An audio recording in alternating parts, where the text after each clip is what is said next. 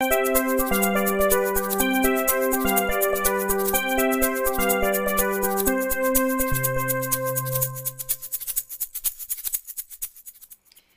Sunday, everybody! Welcome to episode 37 of our weekly CRICKETher podcast. And we are back in Sydney again this week, aren't we, Syd? Um, and this week it, we are celebrating the fact that it was the semi finals and the final of the WBBL. So, a week ago we predicted who we thought was going to get to the final and who we thought was going to win. And were we right, Syd? Well, the first semi-final, the Stars won reasonably straightforwardly against the Scorchers, so that all went according to form and according to predictions. But the other semi-final, which was the Thunder against the Heat, well, what happened there, Raf? Well, um, it didn't go the way that we predicted, which was that we said that we thought that the Heat would win, um, and they didn't. They lost to the Thunder in the end, and it was a really exciting semi-final compared with the other one, which was pretty much a bit of a walkover. Sad to relate as a Scorcher supporter, but there you go. Um, but no, in the the Heat v Thunder match. I, I think I tweeted afterwards. I thought there were a couple of really key moments in that. Um, one of them was Tammy Beaumont's direct hit to run out um, Nadine de Klerk, I think it was. Um, and when she was looking like she was going to be kind of um, hanging around for a while. Um, and then towards the end, they had um, Laura Cummins coming in and bashing it around, and it did really look like um, they were going to get to their total. Um, but then suddenly they lost, um, what was it, the last six wickets for 11 runs or something ridiculous like that. They had a, a huge batting collapse. Um, and I think that the other kind of key turning point that I identified was Amelia Kerr came in in, I think it was the 16th over, um, panicked a bit, uh, and then was run out, kind of backing up.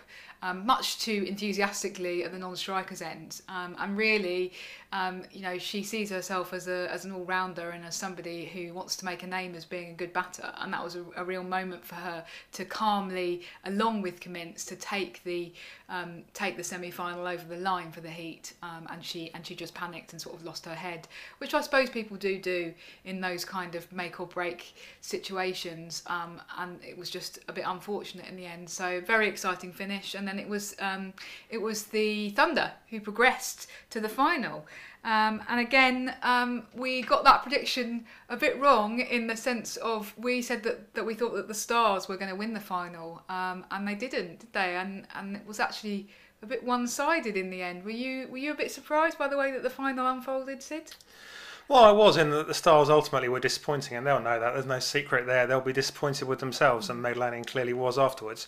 Um, you know, but you have to give some credit really to the to the Thunder as well. That um, you know it, it, was all set off in the first like seven overs by Shabnim Ismail's bowling performance. Mm.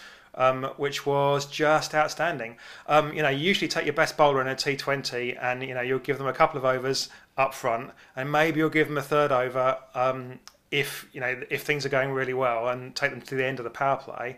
Um, but there was a key decision made there, wasn't there, Raf, to to give Ismail the, that final over. So they were they were like, well, we'll take a bit of a gamble here. She's bowled really well so far. I'll take a bit of a gamble.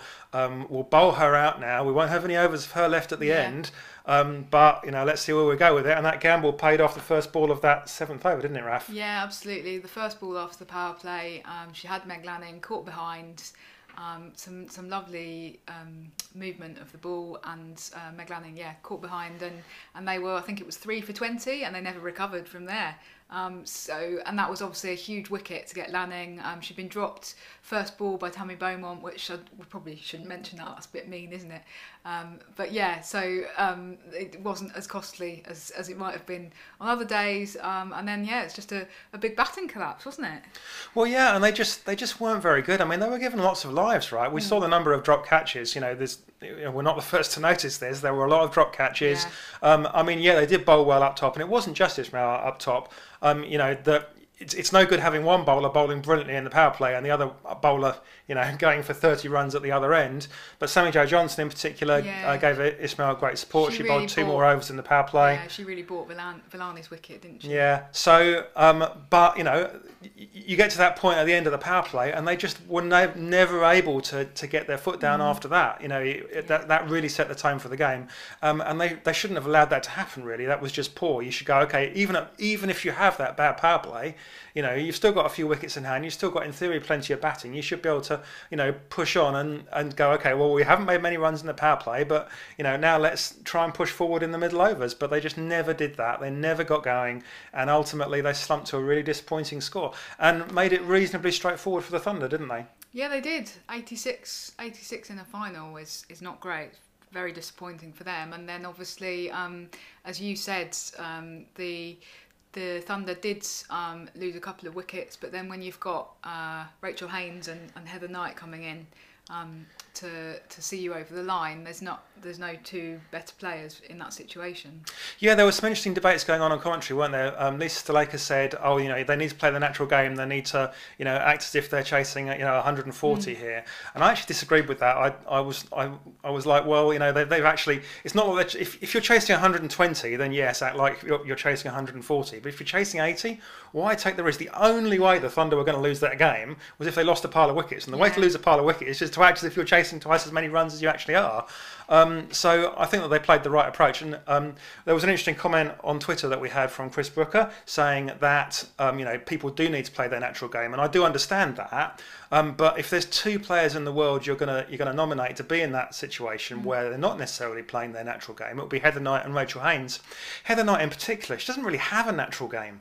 You know, she can play any game that you want. That's a compliment, and, by the way. and, absolutely, she and she just she, it's not even you know within um, you know a season or within a game she can she can play two games within one so she can have a natural game where she plays her natural game you know uh, to playing at four and over, and then suddenly she'll flick a switch and she'll be playing her natural game at hitting 18 and over, and they're both her natural games.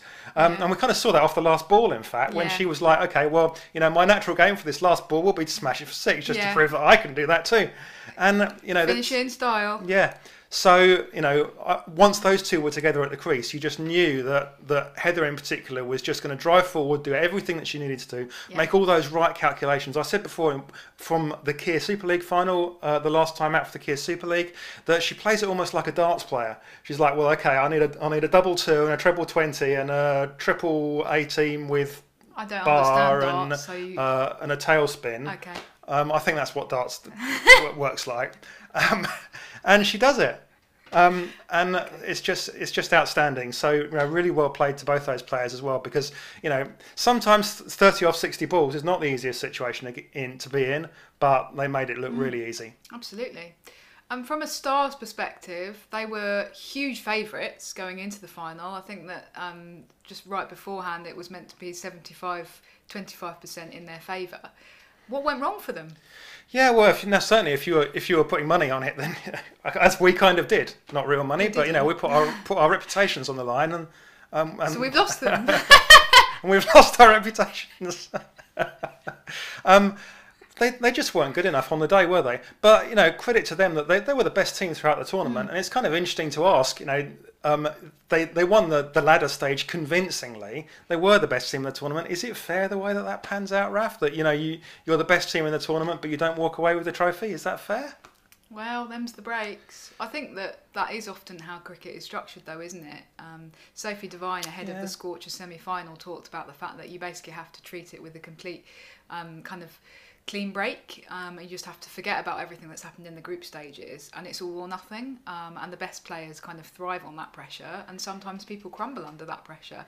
Um, and that is also reflected in the international situation for tournaments. It doesn't matter what happens in the group stages. Um, if you get to the semi-finals, if you get to the final, then it's it's winner takes all. Um, so I guess that the WBBL, the way it's structured, is is kind of reflecting that. So while it's unfortunate for the Stars in one way, um, and they will absolutely be kicking themselves with the way that they underperformed in the final. Well, that's just happened sometimes. Um, I think I actually tweeted saying, you know, all teams have bad days. You just really hope that your bad day doesn't come in the final. Um, and for them, it did. Yeah, Meg Lanning wasn't terribly happy about it at the end, was she, Raf?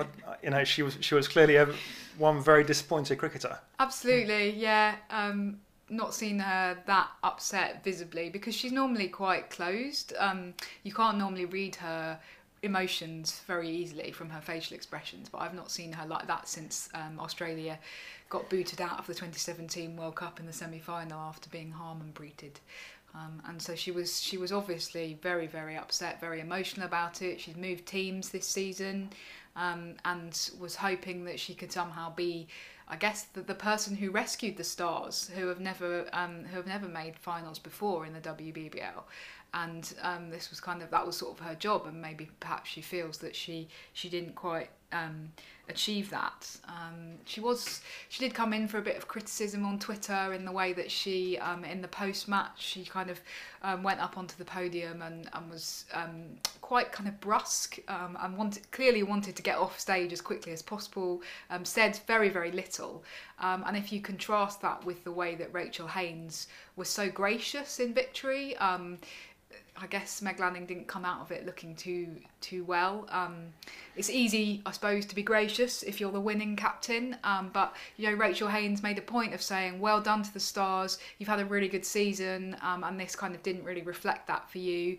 Um, you know, so you know, she was very much saying, "I'm um, commiserations to you." She also made a big point of thanking everyone behind the scenes who's worked so hard to put the WBBL bubble um, on and to make sure that the tournament could happen. And we know that there's been lots of people who have basically had to live away from their families for weeks on end, haven't had any of the glory from playing the cricket, have just been working away behind the scenes to make it happen. So kudos to them. And Rachel Haynes kind of recognised that. And and then only then did she come on and say, oh, and you know, well done to my team because um, I'm really proud of you. Um, and we didn't really get any of that from from Meg Lanning. So it was um, she was obviously very disappointed, um, but perhaps uh, you know I was I was actually quite upset myself to see the fact that um, it was Alana King who was bowling um, right at the end, and she got boshed for that six by Heather, um, and she just sunk to her knees, um, and she was just in the middle of the pitch, and she was really, really visibly very distressed by what had happened,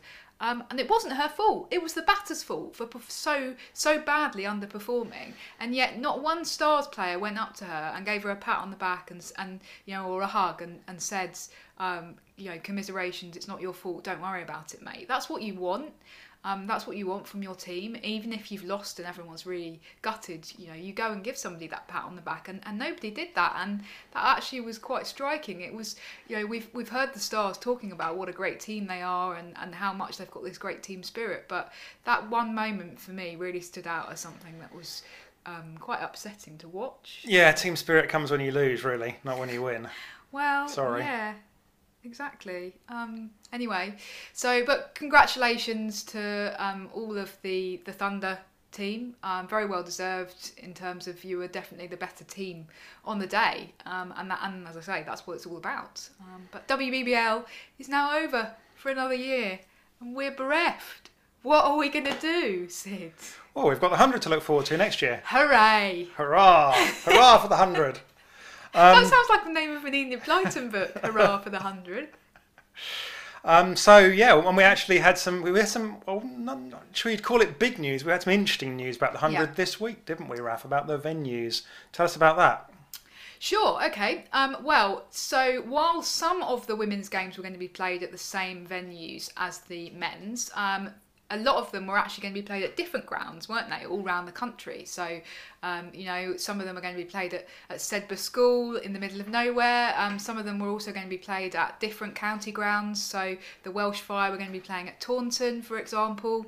Um, rather than where the men's venues are, which is kind of the main locations of the, the eight teams. But actually, what the ECB have now said is that um, all of the women's matches are going to be played at the same eight grounds as the men's matches are going to be played at. So that was the that was the big news this week. Um, obviously that leaves you with some quite disappointed people, um, especially those who were well. So Sussex put out a statement um, very soon after this news was announced, saying we're really disappointed. Um, you know, they didn't hold back in in saying that um, that yeah, they found the the decision kind of quite disappointing, and obviously from their perspective, they were the ones who were meant to be hosting women's finals day, weren't they, um, in the hundred, and um, therefore they're going to lose out potentially on on quite a lot of revenue. Uh, it's obviously been a difficult year for clubs like Sussex, given that they haven't had any crowds coming into matches, um, and so this is going to be quite a blow for them financially. Yeah, and those those clubs were told with regard to the to the to the men's 100 mm when when those teams um, you know, like Somerset and things, didn't get franchises for the men's hundred. Um, you know, they were told at the time, well, you know, your consolation is that you can host some of the women's games and that you know you can be the hub and the centre of the women's game when that this this growing part of of the cricket family. And now they've turned around and gone, well, guys, actually, sorry. Yeah. Um, so you know, this is this is partly as a result of coronavirus, isn't it, Raf? And you know, there's there's obviously got to be some financial concerns underlying this. Um, the ECB haven't really said too much about that. Um, you know, they're trying to present the positives as as you'd expect, I guess. Mm-hmm. So they're going that you know, um, there are some positives here. What what are those positives in yeah. terms of there are some, absolutely. Um, so I suppose, um, as you said, it's it's probably COVID related. Um, it's it's about saving some money, um, and you know, from a women's cricket perspective, I suppose from you know a very minimalist view would be well, they're they're at least going ahead with the women's hundred. Um, you know, five years ago, perhaps they might have just said, "Oh, well, we won't bother playing the women's hundred because it's not going to draw in as much revenue. We'll just stick with the men's one." Um, so I suppose that would have been a bit of a PR disaster in terms of the way they they've presented the hundred as this really big um, step of progress for women's cricket. Um, but yeah, they are they're still going ahead with the women's with the women's competition. Um, it's just that it's going to be played at the same venues as the men. Um, so I suppose that's positive. Um, other other advantages, Syd? Well, there's, there's, there's a marketing aspect, isn't there? I think that, that, that in terms of the marketing, the women will get probably more attention because they're going to be there at the grounds. Mm. Um, you know, it would have been easy for the, the men's organisation in inverted commas to to forget about the women's team when they're off at Sedbergh School or you know in, in another country in the case of the Welsh Fire. um, but they won't be able to do that now. They'll be they'll be very much a part of it, and it, it it does have the potential to build more of a family idea around it, a bit like they've done with the, you know, all these BBL, WBBL franchises talk about like, you know, the Sixers family and the Heat family, and you know, that's that's a big thing. Um, so they can take advantage of that. Um, you know, and there are some advantages at playing at, at, the, at these big grounds as well in terms of like the, the, coverage. There may well be more matches on TV, but if they aren't on TV, they'll almost certainly be live streamed now. Mm-hmm. There were some doubts about whether they'd be able to live stream every match mm-hmm. because of infrastructural issues, mm-hmm. whereas there were no infrastructure issues. All these big uh, county grounds, most of which are also test grounds, they all have permanent infrastructure to do things like live streaming. It's literally a question of someone flicks a switch and, and turns that on. Um, you know, it, means that, that everyone will be there all the time. Um, you know, the marketing people will be there all the time. The yeah. people that do things like provide the commentary will be there. So, you know, there's there's definitely some pluses there. Yeah, and we're guessing this has come down very much to you know that the women's competition needed to find savings somewhere. They decided not to save money on the salaries, which again they could have done. They could have gone, well, you know, we're going to cut the women's salaries as well as the men's because they have cut the men's salaries. They haven't done that, but they've had to find some savings from somewhere, and this is where where they're going to come from. Yeah, absolutely. I suppose it's possible that um, the women's games might get a bit more coverage in some some of the mainstream media. Um, because um, the togs, as we call them, the, the people who cover the other game, i.e., men's cricket, um, wouldn't have been schlepping to Sedbergh, probably wouldn't have been um, schlepping to Taunton. Um, but but you know, if they're at those main eight grounds, then they might cover the women's game. Um, although on the um, on the flip side of that, that means that the people who are writing about the women's game might not be those who actually know anything about it. Um, and the other the other point, of course, is that um, it's likely that a lot more of the matches are going to end up being double headers. Although the ECB have skirted around that issue a little bit, we don't have a finalised schedule. I suspect that those decisions haven't actually yet been fully confirmed, fully made yet. Um, but given that the, the women are going to be based at the same venues, you'd expect there to be more double headers. And we're not massive fans of double headers, are we, Syd? Uh, we're not, no, because you know we, we want the women's game to stand independently, and we'd rather see the women playing their you know their own game where they can build up their own fan bases, and yeah. we know they do have their own fan bases yeah. because you know they're you guys out there that are you know paying attention to the women's game specifically. Um, but you know, the other side of that coin is the double headers do allow you know TV to be done more mm. easily, you know, and they'll, they'll get us a little bit more exposure in other ways potentially. I think really the big question though, Raf, is what's going to happen the season afterwards, isn't it? What's what's the situation at the moment? What are they saying? Well, they have said that it will be reviewed at the end of the 2021 summer, and they will look at what's happened and how how things have worked. Um, so it's an interesting one, isn't it? I wonder whether some of that is is potentially to placate people like the guys at Sussex, um, who you know, if you say to them, oh, well, it's only for one year and then we'll see what happens, might be less likely to make a big fuss about it. What do you think, Syd? Yeah, it's, it's obviously something politically that you definitely you say in these situations. Go, oh, well, we'll review it next year, but uh, certainly a promise to review it isn't a promise to reverse it. No. And you know, the fact remains that we know that there are people, you know, within the cricket hierarchies at the ECB who would find their lives much made much easier if there were only eight teams to worry about, and who aren't massively bothered if the smaller men's counties, you know, disappear and you know into some sort of second division of semi-professional status. So you know we'll see what happens there, but I don't think it will be a massive surprise if this ends up sticking. No. Well, as you say, we've got all that to look forward to next year. Um, WBBL is over, and we've got a couple more months of winter to get through somehow. So we'll carry on with the podcasts. It's something to do, isn't it? Gets us through the weekends. Um, thanks as ever for tuning in, and we'll see you next week. Bye.